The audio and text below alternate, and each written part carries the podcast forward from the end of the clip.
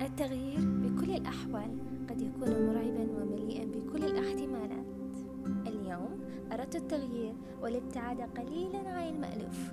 المساحة الآمنة التي أحاول أن لا أبتعد عنها مهما كان التغيير مغرق. مساحتي الآمنة هي إبقاء كل شيء بعيدا عن الأنظار وإضافة القليل من الغموض حول كل شيء صغيرا كان أم كبيرا. فكرت كثيرا بمساحتي الآمنة هذه. ووجدتها خالية من الحياة وخالية من كثيرا من المشاعر.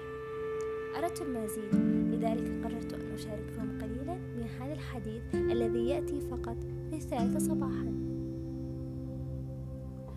أريد أن أعرف ما الذي يثقل قلبي. أريد أن أصل ذلك السلام الداخلي الذي يوصي به الأفاتار آن.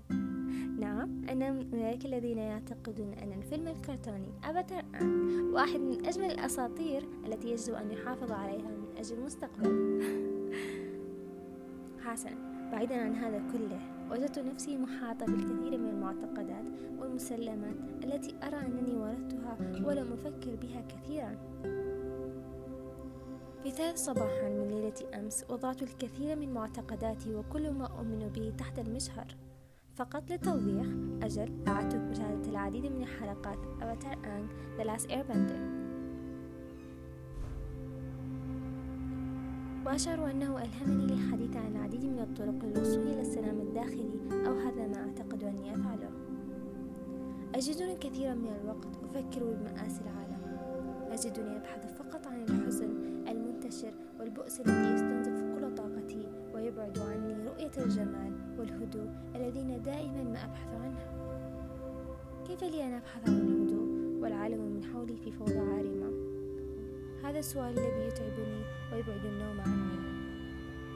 رأيت أن مساحتي الآمنة ما هي إلا مشاعر مستهلكة وأني نوعا ما أرفض أن محاولة رؤية الجمال الذي يحيط بنا ويحيط بي بكل شيء أعرفه. محاولة التعاطف مع جميع مآسي وأحزان هذا العالم الكبير. لن يحدث فرقا غير أنه يدمرني وينشر العبث التام بالراحة والسلام الداخلي الذي أحاول الوصول إليه.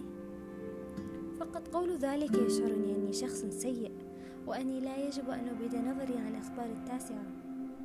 نعم يجب علينا أن ننسى من هم بحاجة إلى الدعاء ولكن ألا يجب أن ندخر القليل من المحاولات التي أسعى بجد إلى الوصول إلى التسلام الداخلي. وأبعد ناظري عن المآسي الكبيرة. أخبرني أنت يا من تستمع إلى حديثي المليء بكل ما هو عبثي هذه فقط أحاديث الساعة الثالثة صباحا.